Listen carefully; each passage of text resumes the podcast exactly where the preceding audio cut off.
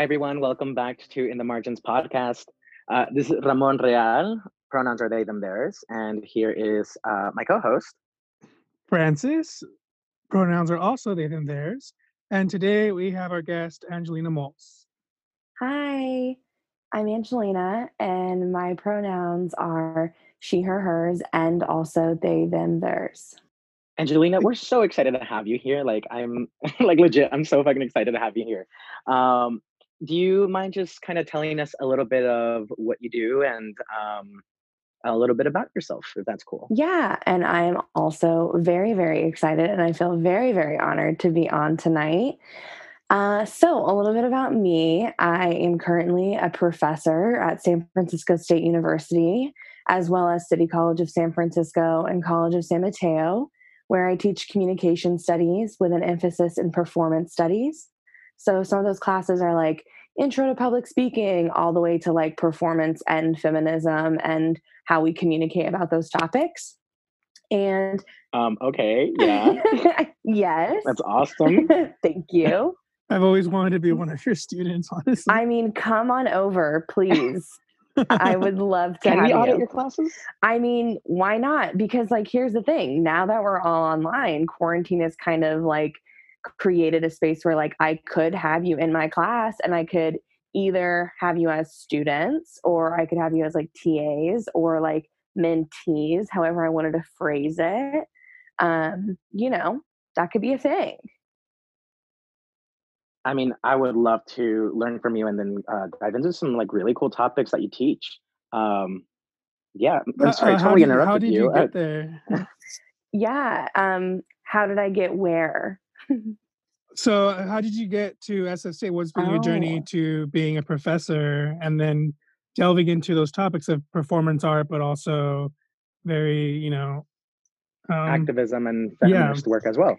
Yeah, so it's kind of messy but clean at the same time, I guess. Um, so like as a first generation college student, I was very confused like how to navigate college and I found myself in my final semester at CSU Stanislaus and I was working at a radio station and I was like, well, maybe this is the path that I'm going to take is like go into radio and do performance as a part of that because I also was getting my minor in theater.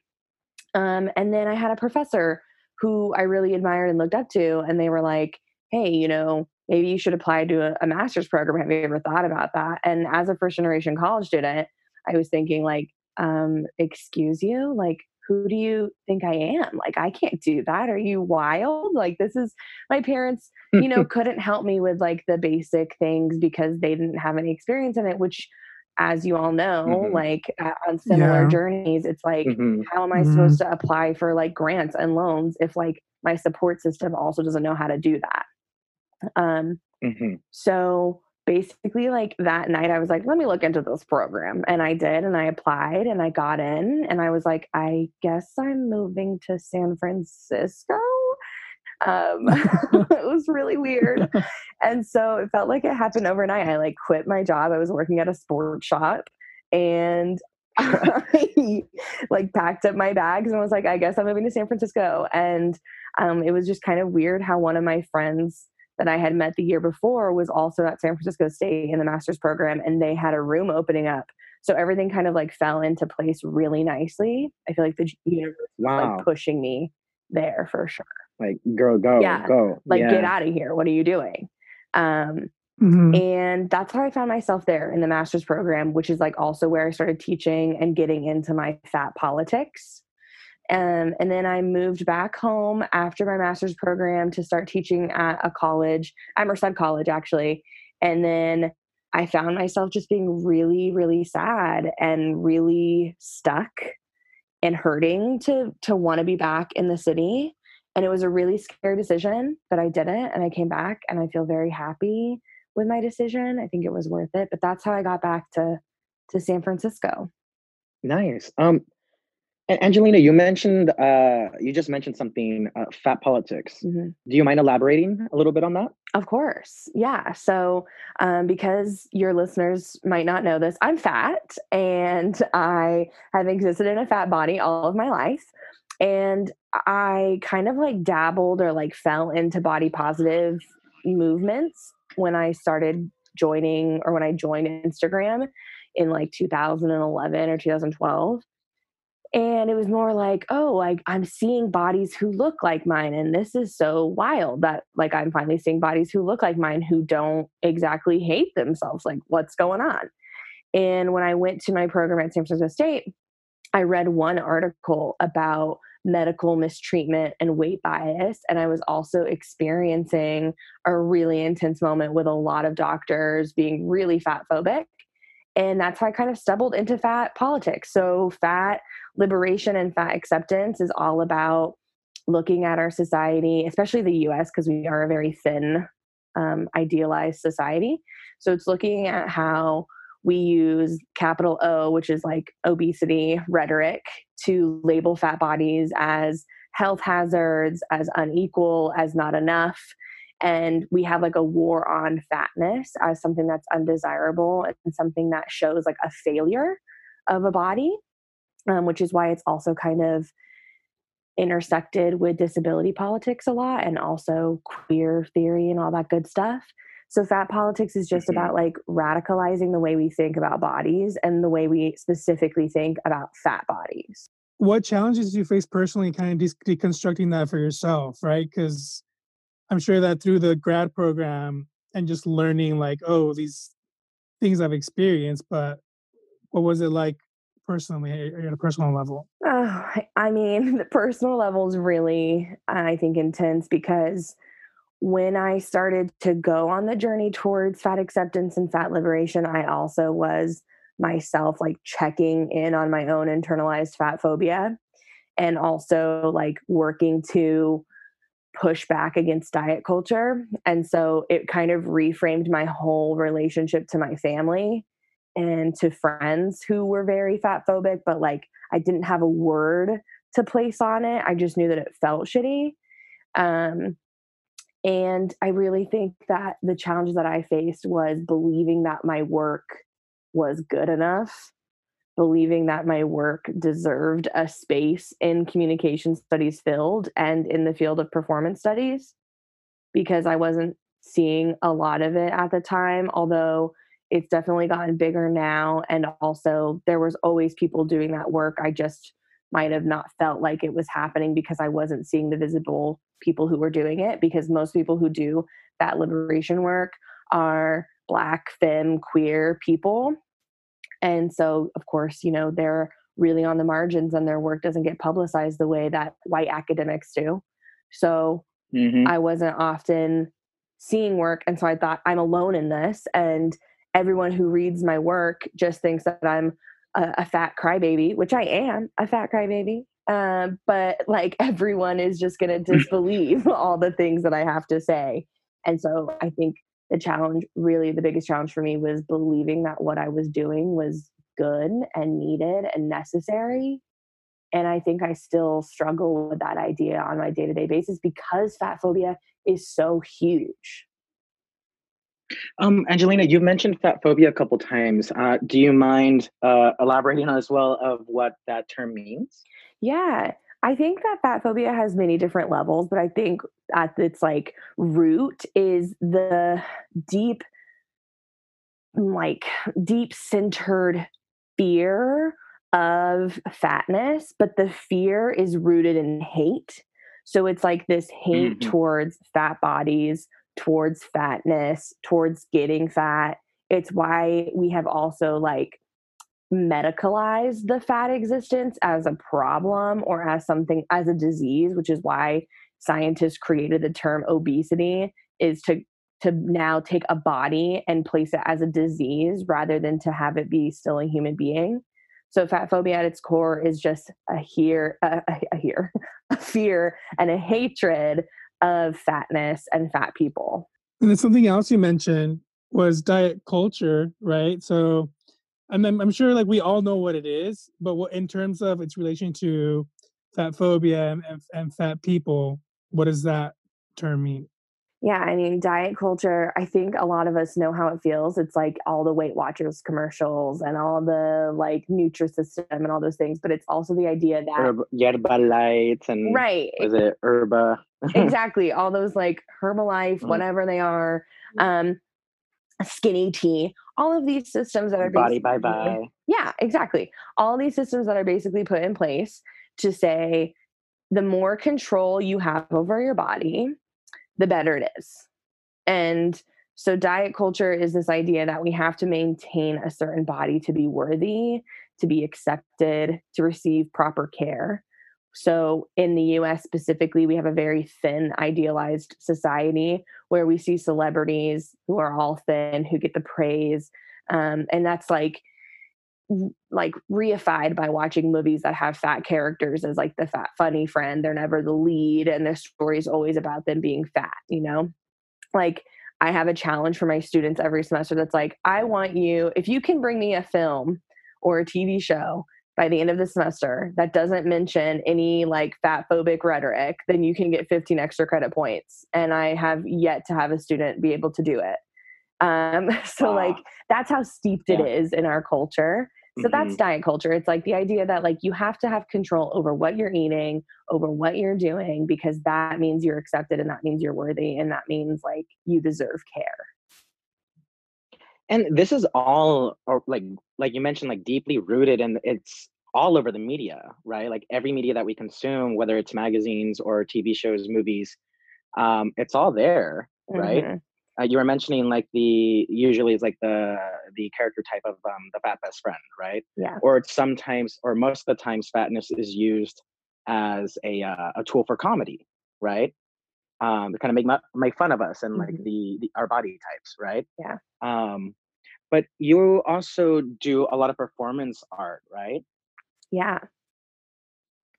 What is how does that look and how does that entail and how do you uh bring your activism work within your performance art as well I think my performance art is, you know, it changes every time. And I think like all of you as performers know that your mood and like every day is like a different performance that you kind of want to dabble in. And so some of my performance is a critique on society. And a lot of my performance is really you follow like a emotional roller coaster ride with me and I do use humor at the beginning because I think that buys in my audience because they're like, ah, ha, ha, we can Mhm. laugh with you, right?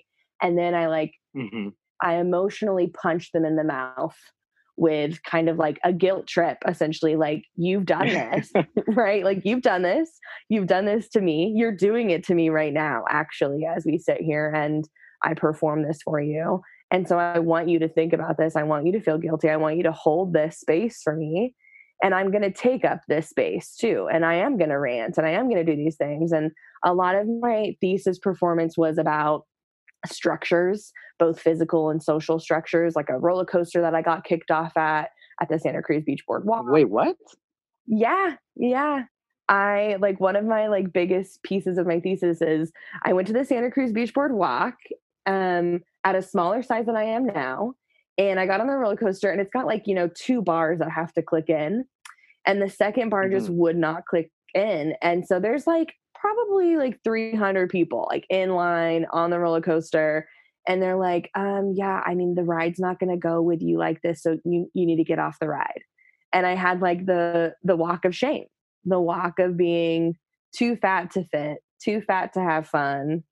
Um, you know, and that just like shows everybody there too that, okay, as long as I'm not like that person, right? Or like this is a consequence that this person put on themselves that they're too fat to enjoy this ride versus like them Mhm. thinking, hmm, isn't it weird that a ride doesn't fit everybody who wants to go on it?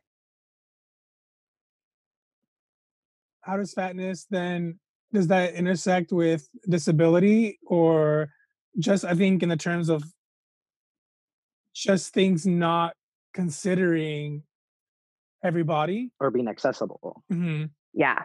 Yeah. I mean, fat phobia intersects with, you know, white supremacy, uh, all of the things together. But I think at its most important or not important, but it's like very clear to see intersection is with disability studies. Because, yeah, like fatness as being an issue for finding things to fit is similar to folks who have differently able bodies who need to navigate those spaces and a lot of like i think a really good um, way to understand this is a lot of times in both crip theory which is disability theory and in fat studies theory um, there's a lot of talk about failure like seeing the body as a site of failure and looking at it in that way. Like that's how capitalism and society looks at it is to say like these bodies are not the most productive bodies and so they must not like get the same access as these most productive bodies are getting. So you know access ramps um, seating that fits folks who either need to move a wheelchair into the spot or like doesn't have armrests so that people can sit in them booths all of these things like amusement parks all of these moments of people cannot actually fit at these places because these structures have been made to not include them is like a very clear moment of disability justice and fat liberation kind of like holding hands together and then i mean i i mean i've followed you on social media for a long time because we're friends but also now very like as a way of informing myself but also seeing uh, your your advocacy and activism. And then one thing that to me is shocking, but uh, they like Instagram is like hashtags or, or, like policing what bodies are appropriate to be displayed. Can you um, talk about that a little bit? Yeah, like the um, like pe- tagging me as a violator and like having Instagram take down fat people's stuff, like that moment. Okay, wait, what? Yeah, yeah, that moment. Yeah. Um, is Yeah. this like like shadowing or or what's like going? I'm sorry. I mean, I know Francis just asked, but I'm like, wait, yeah, shadow ban. Like shadow banning. Um, It's like all of the above. It's like they shadow I probably get shadow banned like at least once Mm. a month. Um and a lot of other fat people and fat accounts find that same thing to be happening and so a hashtag came up like maybe into like the maybe June of 2019 and it was fat hashtag fat is not a violation because so many fat accounts were getting blocked either blocked shadow banned or their images were being taken down even though the images didn't break the community guidelines. But essentially what instagram always has to say is like oh it must have been a glitch or it must have been a mistake or you know uh, they have like a system i guess that if there's a certain amount of skin showing then they automatically flag it as like nudity. But then that in itself is like pretty fat phobic because fat people are going to have more skin. We're going to have Right. more like surface. So Mhm. if you have a bot that is like taking off photos where there's more skin showing that means that like me in a bait like my thighs in a photo would be too much skin. And then that gets a violation and gets flagged and gets taken down so there and this is not just like in a, in a fat realm they do this to almost every marginalized body like a lot of trans folks say that their stuff gets you know taken down all the time too and a lot of women of color more specifically black women get their posts taken down too and even like places like tiktok released an article admitting that they do not put trans people of color disabled and fat creators on their for you page and wow. What? yeah, like just very open and honest about it, you know. Um, which is great. I'm glad that they're I mean, I open guess and they were honest. like opening. Yeah, I guess they were like owning up to it. Uh, Instagram's over there like, uh, it just, you know, una coincidencia, you know, it was just like, it just Right. happened. I sorry. Like, come on. Oh my gosh. yeah. And you know, TikTok admits it, and I'm like, that's cool, but like accountability means that you admit something and then you do something about it. Right. Um, and I feel like they, I do see more creators of on the margins on their for you page after that moment happened. But it's clear that these social media sites only want a specific image for their pages. Like, and and that's you know pretty easy to see. Like when you're on the explore page or the for you page on TikTok or the Mhm. advertisements that you see on Facebook, it's really clear what message they're trying to sell and who they're trying to Mhm. silence. And very ironic because then it's like I had I just recently had an account who was trolling me um, and they were using my picture and they had my same name. My username on Instagram is Fierce Fat Femme, and they had the same thing, but they switched one letter and they were going the and trolling people. No, I swear, I'm like, what is Shut the is fuck- this? Are you so someone impersonated you to go like talk shit to other people? Correct. Like they were posting like "Make America Great Again 2020" on, No. and I was, That takes so much. I like, know, I know. And also, And- and, uh, for our listeners, Angelina, if I'm correct, you are an Instagram uh, personality, right? Like you're what are they called? Like a um, public figure? Yeah, I mean, kind of. I have like 30, like 3,000 people following me. So I'm not like some big, um, big name. Influencer. Yeah. Well, but either way, though, it's yeah, an influencer. But um, you have a certain amount of uh, what what's the word like?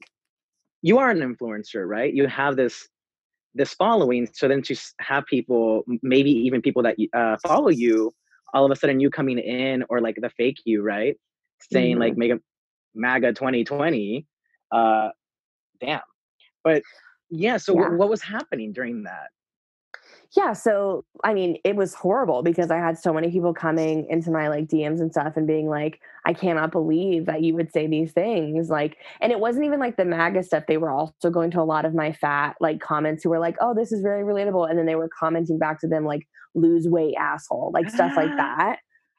So- oh my god. yeah like they were attacking all these people who were being very vulnerable and because it was like one letter was switched in the name everyone was thinking it was me because it was such a small switch so um you know a post of mine will get reported in less than 5 minutes of it being up but it took me a week to get this account reported um, and i had like lots of people reporting them saying like this is a person impersonating this account and Instagram was like, oh, you know, due to COVID 19, things are going slower. And I understand that, but I'm like, it's very clear that this person's bullying.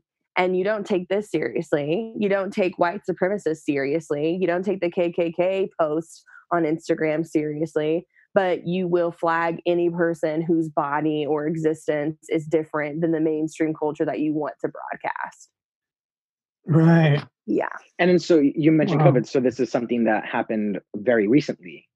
Oh, yeah. It was last week. Oh my God. And it's Mhm. happened since then. So I got them reported. They left. They created probably like 10 other sub accounts um, and continued to do the same thing on my page. And Oh then God. earlier this week, they came back again as the same username as before with my picture and did the same thing and DM'd Oh me saying, You'll never get rid of me. Wow. wow. That that's intense. Yeah, I'm pretty sure it's either going to be like a 12 year old white boy whose parents are white supremacists, or it's like a 55 year old white cis hetero dude who's just like pissed that he doesn't have my pussy in his mouth. And so, That's why they're always upset. right. so that's what a, uh, someone who's not an ally looks like. So what what what does an ally what can an ally do for for someone who's experiencing fat pho like fat phobic remarks or or whatever? What's the like best way for them to stand up against those comments? Oh, yeah, that's a great question because I think what happens a lot is like performative allyship, you know, where it's like, Mhm. yeah, I love fat people. And then like they go to their doctor and their doctor's like, oh, right. So BMI, that's a real thing. And then they don't say anything against it. So, um, you know, I think that like specifically thinking about like thin folks, a way to be an ally is to really look out for your fat friends, which means when you go to a restaurant, if you're with a fat person, don't choose a booth. Like, don't choose a booth. It's really simple. Don't choose a booth. And also, it's like as simple as being like, hey, um, is this seat comfortable? Because if not, like, let's get something that feels good. Um, or even like advocating to a restaurant, like, hey, uh, this meal was great, but accessible seating would make it better. Um, you can Mm. also think about ways to advocate to medical people. Like, if you have fat friends who are going to medical appointments and you feel comfortable and they feel comfortable and they've given you consent to come with them, you can then be the person who advocates for them by doing your research, like reading reading books about like fat activism and fat liberation to like really educate yourself on these issues and like pay people who are doing the labor for you. Like buy their books, pay them on Venmo, subscribe to their Patreons, whatever you can do. Like people who are putting labor into these things, both emotional, mental, and physical, need to have ways to be supported because they're giving you education, you know? Um, and when it comes to an online atmosphere, I think it is about like commenting back to these people. I think it's also about sharing uh, fat creators' work, supporting them in those kind of ways too, because sharing their work is just as important as liking their posts or you know commenting back to a troll. But I think it is about really like educating ourselves on these systems, like reading some books, mm. and at the end, or I can give you like a list of books that I recommend um, for people. Mm-hmm. But yeah, I think that's really what it is: is like educate yourself and then advocate, and don't be a performative ally. Actually, do something about it. Mm-hmm, mm-hmm. Yeah, you know, yeah. I love me my performative allies. But um y'all know, y'all know. I love them. Um, uh, Angelina, you you uh, you've mentioned the medical field a couple times, um, and it, it just it reminds me of a lot of times uh, when I go to the doctor, and um, like especially for some reason like i always remember the, the childhood visits mm. where specifically i remember there was a couple of times where i was very very sick um, and i was taken to the doctor and um, you know of course my mom doesn't speak spanish you know she's latina um, and we go in there she does speak spanish i'm so sorry right? yeah perdón perdón she speaks spanish she doesn't speak english um, so you know, we go into the appointment or whatever. Uh, I'm not doing so well. And the doctor, the first thing that he says is that I'm drinking too much milk and that I need to lose weight. Mm. Um, and that was it. So then we go to another doctor. And when we say, oh, that I'm drinking too much milk, he, the doctor goes, no, you're not drinking enough milk. You need to drink more milk. Um, and it's like, and you do need to le- lose a couple of more pounds. Mm. Right. And then they would throw around obesity Mm-hmm. um, mm-hmm. and that everything was being caused because of my weight. When it was like, no, bitch, I had pneumonia, but no one here was able to diagnose that because Look they would, past it. Right? Yeah, it's like because they would see my body, and that's all that they would do is the first thing or the pretty much the thing that was just causing all of my issues was my weight, right? But they wouldn't do any. That happened to me when I had mono. Mm-hmm it's frustrating, right? like I had to go to a yeah. fucking different country to actually get diagnosed. I mean, I probably could have gone to another doctor, but like, you know. But I mean, you're going to find the same, like, that's the thing about the medical industry is that they're all getting taught the same things, but like in different iterations. So mm. I like when I was first getting started in my master's program, I was also going through an abortion and I had a doctor straight up tell me, as I'm like in the process of like thinking through my decision, she told me, honestly, you should really think about this as a blessing because unless you want to lose 150 pounds, you'll never conceive again. And I remember like being so baffled. I walked out right at that moment and just like bawled my eyes out on the way home. But like in that moment, I was like, what? Like, what do I have to do to find a doctor who's going to take care of me. Like they're mm-hmm. literally their code of ethics they have is like do no harm. And they're right. doing so much harm Supposedly. because of right, because of the rhetoric that they've been taught. Like it doesn't matter you know what school they went to if it's within the US or like even within most westernized countries that haven't been ideal they're learning that body mass index is an accurate way of diagnosing anybody with anything when BMI is an outdated system, it's actually a socially created system that doesn't make any sense to use at all and really never has. But people base so much truth in it because we've also been taught that like doctors are good people. We've been taught through um, like television shows and through our parents and other folks that doctors are there to help you. And doctors also go through a lot of schooling, and that must mean they are credible. And so we package that all together. Okay, here's this person that's meant to take care of me. They know what they are doing because they've spent a lot of years at school and they're super credible. So when they tell me that obesity is real or that my fatness is the issue, then I should believe them. And that narrative then makes it so that so many people are being mistreated in so many ways. Mm-hmm. Our, we have like the highest rate of eating disorders in this world.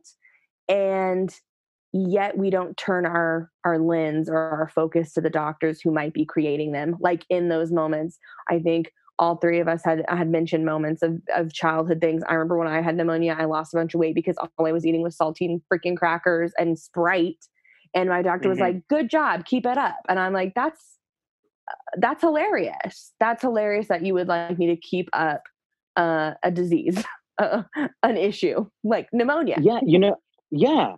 And you know like what's interesting too is that i think it took me a while to get a doctor. I think it was in 2015 until like a doctor finally flagged that i wasn't eating and was like what the fuck are you doing um, and then started to point out all these different things was like wait a minute. Is this how you've been kind of living? And then like what you mentioned right it's something that is celebrated when you go to different medical people right? It's like wow look at look at what happened in a week look what happened in a month. You lost x amount of pounds. But it's like but you're not even taking into account of what my actual health is right now. Mm-hmm. right? Right. Yeah and for most of the time they're seeing a number or maybe not even a number they're looking at us and they're viewing us as already a problem without looking mm-hmm. into anything else and that's like another intersection of disability justice and disability theory, crip theory, is the idea that when you see a disabled body, you associate all of these failures to it or all of these like emotions onto it without any consent from the person. Like I've actually seen, you know, people like touch somebody's wheelchair, like move them out of the way without like asking uh, or whatever. And uh, yeah, and that's similar to when, you know, fat people get unsolicited diet advice from right. from like grandma in a store you know like i've had people take things out of my cart before at a grocery store and make comments about my body in public setting so it's like those moments and those are like big kind of like my like um macro aggressions in a way and uh, you know there's so many like micro things that don't go under the lens of negotiation or like understanding that that's also a part of fat phobia like the small moments of somebody being like um you're not fat you're beautiful. Like that's reaffirming that like there's a connotation of fatness being not good and so like fat and beautiful do not exist like are not mutually exclusive or inclusive or whatever it might be. So you know all of those things are super fun so that that, that means they're so fun that brings me to the idea of beauty, right? So I was thinking of like the how that bias of like the policing would go into like if a thin person posts something and they have like a giant plate of food, there's no criticism on their fatness, right? They're just seen as being skinny. And so like if that post was made by a fat person, then all that advice would come in, right?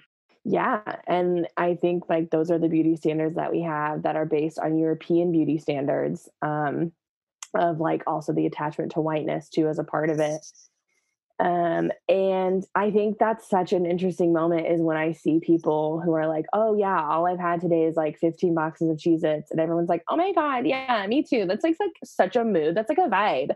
And then as a fat person, I like pull out a snack and they're like, oh my God, like, do you know how much like fat is in that? Or like, uh, have you heard of keto? It's like, go yourself. Actually. I'm so tired of hearing like keto. Um, Oh my God, same. like, so we, because it's COVID 19, we got like a food delivery service for groceries. Um, that's like 20 bucks a month, which has been really nice. And one of their things that they send us is bacon. And on it, it's like keto and paleo approved. And it's like, stop, like, stop labeling foods as these are okay diet foods. Like, morality attached to like body sizes and like you know, foods being labeled as good for you versus bad for you, like that dichotomy is not helping anybody at all. We've got to be able to separate it and say that food is food. If things like make you hurt, like you know, if you're lactose intolerant, then maybe milk is not good for you. But in terms of like what it's doing, like in terms of adding weight to your body, like those things, we have to break apart the idea that you there's junk food. Like I hate that notion so much. Like it's food. That's that's what it is. It's food. And if it makes you happy, if it makes you feel good, if it nourishes your body, it's good food for you. And that's how we need to be defining those things is not saying that like this is good or bad because of what your body might look like or because of like the nutritional info, but rather on how it makes you feel and what it does for you as a person. And I think that's a really good, healthy approach to food is just basing eat on like this makes me feel good, so I'm gonna pursue this food. Mm-hmm. Yeah, especially I think right now, like there's so many conversations about like food scarcity and like what to buy at the grocery store and all those things. And those are all very real. And also accessibility is a part of that too. And also, like, if I go to the store and I'm buying like, I don't know, cosmic brownies and ho hos and ding dongs and like all those things that have a really good stable shelf life, like, I don't need to hear from anybody about like what that might do to my body because it's sustaining me right now in a time where like there is this like unprecedented amount of trauma. So I think we have to also realize that like people's food choices are their own food choices. And we just like as a general rule, don't comment about people's food and don't comment about people's bodies. Like I feel like that's a simple rule that I live my life by. I like that. Don't comment on people's food and don't comment on people's bodies. Yeah. Fucking mind your business. exactly. Yeah. Because who the hell mm-hmm. knows? like p- when people compliment weight loss like you don't know what you're complimenting one you're complimenting this idea that like thin people are inherently better than fat people but you're also like showing a compliment about like who knows like some people lose weight because they have an eating disorder exactly. and so you're complimenting that behavior mm-hmm. Um, or mm-hmm. you're complimenting the trauma that they went through like just it, it's not necessary instead just like shut your mouth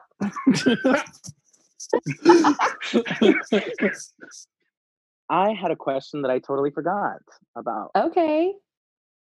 Uh no, so yeah, no, never mind.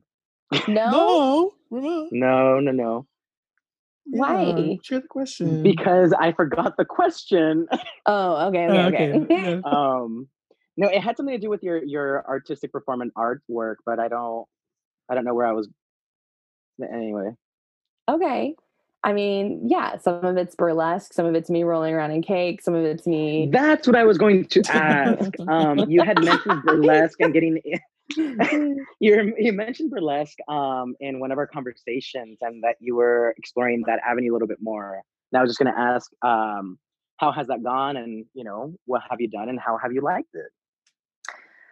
I loved it. I feel like I, you know, I live my best Scorpio life of being kind of like the center of the scene and like harness a lot of sexual energy. And I feel like that's really exciting as a fat person to harness mm-hmm. that. And mm-hmm. so I think with burlesque, it is amazing to be fat, the center of attention, harnessing sexual energy and power and also taking up space in a very powerful sense. And so the mm-hmm. performance that I do is like not really traditional burlesque, but it's kind of like a striptease and an eating and offering of food to other people around me kind of burlesque. Um, which I like to incorporate food into a lot of my performances, which might seem kind of cliche. Um, but I think that it's really powerful for me to kind of have a thing that's kind of ha- I've had like a war with food a lot of my life. So having it on stage as like a friend with me or like a mm. colleague um, like feels partner. yeah yeah it feels really empowering to continue to have that relationship be built. So I think that's why I incorporated a lot. But yeah, the the burlesque. I mean, it's it's kind of sad because now I can't do it because COVID nineteen. but uh, I was dipping my toes into that pond of harnessing that energy and i also like started doing like go-go dancing at clubs and and i think that is like my wildest oh, like fun I wish I was in the audience because I wish I saw more fat bodies in like the queer clubs that I would go to, not only just as like patrons of the club, but as the go-go dancers. And like I hope that there's like that people in those clubs that are seeing me and are just like, oh my God, this is like this is everything I've ever wanted. I was um, there, and that's Angelina, what it was for me. I, I want to be a go-go dancer with you. Like, I want to be yes. across that like table, um, just dancing to some EDM music. Yes. Um, but queer. Okay, so the queer world with bodies—that's a completely mm. other thing, right? Ooh, mm man, mm. that is. Tell him. I think we need like another. This is like a part two. yeah, we can just like dive into that. Triple, but, um, but you know, for listeners of this episode, just know that you know if you don't know gay culture, um, you know, super white, super skinny, you know, like mm-hmm. not like me or Francis or you know. But anyway, um, you know, something that you mentioned, Angelina, uh, was uh, food, right? And how you're talking about how uh, you incorporate it now because it used to be something that you struggled with, right? Mm-hmm. But it's very interesting that um, in our cultures, food is such a community thing, right? Mm-hmm. Like that is how we commune. That's how we get together and bond and share experiences over food. Yeah. At least speaking for myself and from how I grew up. No, in. same. Yeah. Um, and it's something same. It's something interesting that happens when it goes from this thing that is celebrated that brings us together to all of a sudden it being something that you feel guilty about. Mm-hmm. At least talking for myself, right? Mm-hmm. Going into this realm of, oh, I, I can't almost gather with y'all because I feel guilty about eating this. Yeah. Or some, you know, in that mm-hmm. realm. Yeah. I think it's I think it happens a lot when whiteness starts to really creep itself into the household mm-hmm. more and more, like assimilation mm-hmm. politics of like assimilating to US culture um, mm-hmm. is when it still happens. And like, you know, my family, I grew up with a fat family. Um, with fat parents, with a, a parent who decided to get bariatric surgery, gastric bypass, when I was very young. And food changed at that moment, but we still always have gatherings around food. And it's like a lot of food, just food, food, food, food, food. And I mm-hmm. incorporate mm-hmm. that even into my classes. Like on the final day, we always have a potluck because I'm like, food is what holds my community together. Um, mm-hmm. And so having a war with something that like brought so much joy and so much warmth and so much comfort at one time is really hard to hold. And even though I don't like have, I feel like I'm in, you know, full recovery from my ED that I had, still food is hard. Like you consume something and then you think about like all the things that society might be thinking about mm. it or like ideologically how we're thinking about it or all the things that we've heard about the food and then you get stuck in your head and it's just like food loses all of the amazing sensations that it brings. Like I always think that like if we weren't meant to enjoy food, like why are there so many bomb ass recipes? Like why are there so many cooking shows? Like why does food taste so good if we're not supposed to enjoy it? Like that's why I think that it's a hoax. We are supposed to enjoy food. It's a conspiracy theory. like diets are all just a conspiracy theory. It makes no sense. Um, it's so sad that diets don't want you to enjoy the pleasure that food brings because food does bring pleasure. Otherwise, like, you know, we wouldn't be seasoning our foods. And I know some of y'all listening don't season your foods and like, why? Why aren't you seasoning yeah. your foods? Um, but like it's supposed to be a pleasurable act, you know? It's supposed to be like we have so many sayings around like feed your soul, right? Like that is a saying that comes from like food being pleasure and food having a really important place in our lives. And I'm just like, I'm really hoping and I'm really ready to make sure that like the generations beneath me and like my nibblings, which is gender neutral for my siblings' kids.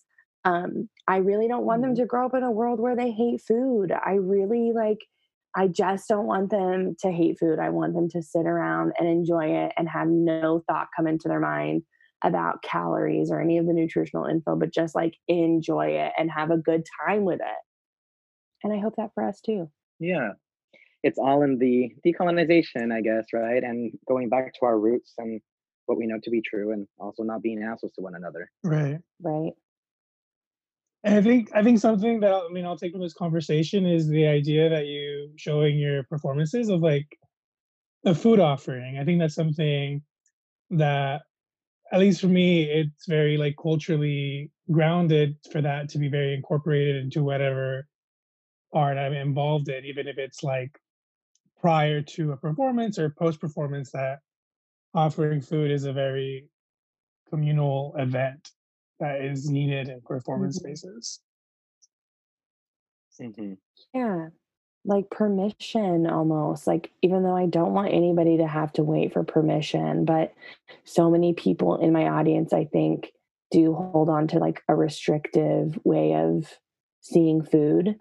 And so it's this moment of like, here's permission, like, eat the cake, like, eat the damn cake. It's here, it's ready for you. Like, are you ready to give up the idea that it's not good for you? Mm, Eat the cake. Eat the cake. Mhm. Eat eat the cake. and whatever type of cake that is, you know, literal, metaphorical. He he he. Eat the cake. exactly. Thank you so much for being here with us, Angelina. Um, what are your Instagram handles? So in case anyone wants to follow or how you, we can book you. and or- y'all listening should follow. Yes. So my Instagram is Fierce Fat Femme. That's F I E R C E F A T F E M M E. And I think I spelled that right. Oh my God. Clock me if I'm wrong. They're gonna Um, they're gonna follow your uh tool. oh my God. no. No. no. Um no, the real me has my pronouns in my like name, so you'll see that. Um and in terms of booking, you can just send me either DM or my email is available on my Instagram page as well. That's where I do most of my things, but you can also see some of my performance work on my YouTube channel, which is also Fierce Fat Femme.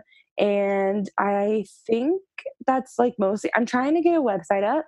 I'm trying to maybe do like um, something over summer where I host like a Zoom workshop on, you know, letting go of fat phobia. Um, and so, like, if that happens, I'll for sure let you all know. And I just want to say once again, like, I'm so thankful and grateful that I had to, or I got to have this conversation with all of y'all because I obviously love talking about these things, but also as the people, like all three of us have experienced these things at so many different levels. And I think that brings such like a, a beautiful perspective to it. Like a, a big piece of community care is present in this conversation. Oh, Yeah. absolutely. Thank Yeah, you, thank, thank you, so much, Angelina, for being here. Um, and for those very deep, profound words. Like, okay, you got that one. Um, yes. Thank you for listening to In the Margins podcast. Find us on Instagram at In the Margin Theatre and find our episodes on anchor.fm forward slash in the margin.